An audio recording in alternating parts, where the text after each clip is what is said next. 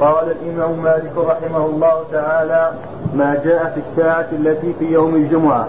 حدثني يحيى عن مالك عن أبي الزناد عن الأعرج عن أبي هريرة أن رسول الله صلى الله عليه وسلم ذكر يوم الجمعة فقال فيه ساعة لا يوافقها عبد مسلم وهو قائم يصلي يسأل الله شيئا إلا أعطاه إياه. وأشار رسول الله صلى الله عليه وسلم بيده يقللها. هكذا افتتح مالك رحمه الله هذا الباب بهذا الحديث عن أبي هريرة مجملا.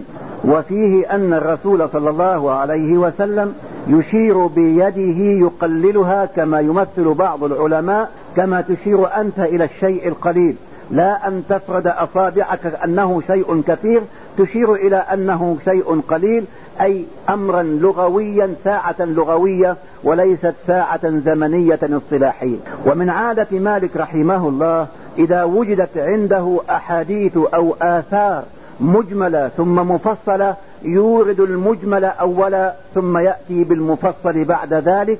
كما أشرنا سابقا كالذي يشرح كتابه بنفسه. إذا هذا الحديث الأول عن أبي هريرة مرفوعا إلى النبي صلى الله عليه وسلم. أن في يوم الجمعة ساعة هذه فضيلتها وأن النبي صلى الله عليه وسلم يشير بيده يقللها. أي الساعات هذه؟ في أي وقت وجزء من النهار؟ يأتي بعد ذلك حديث أبي هريرة مع كعب الأحبار ليبين هذا. نعم.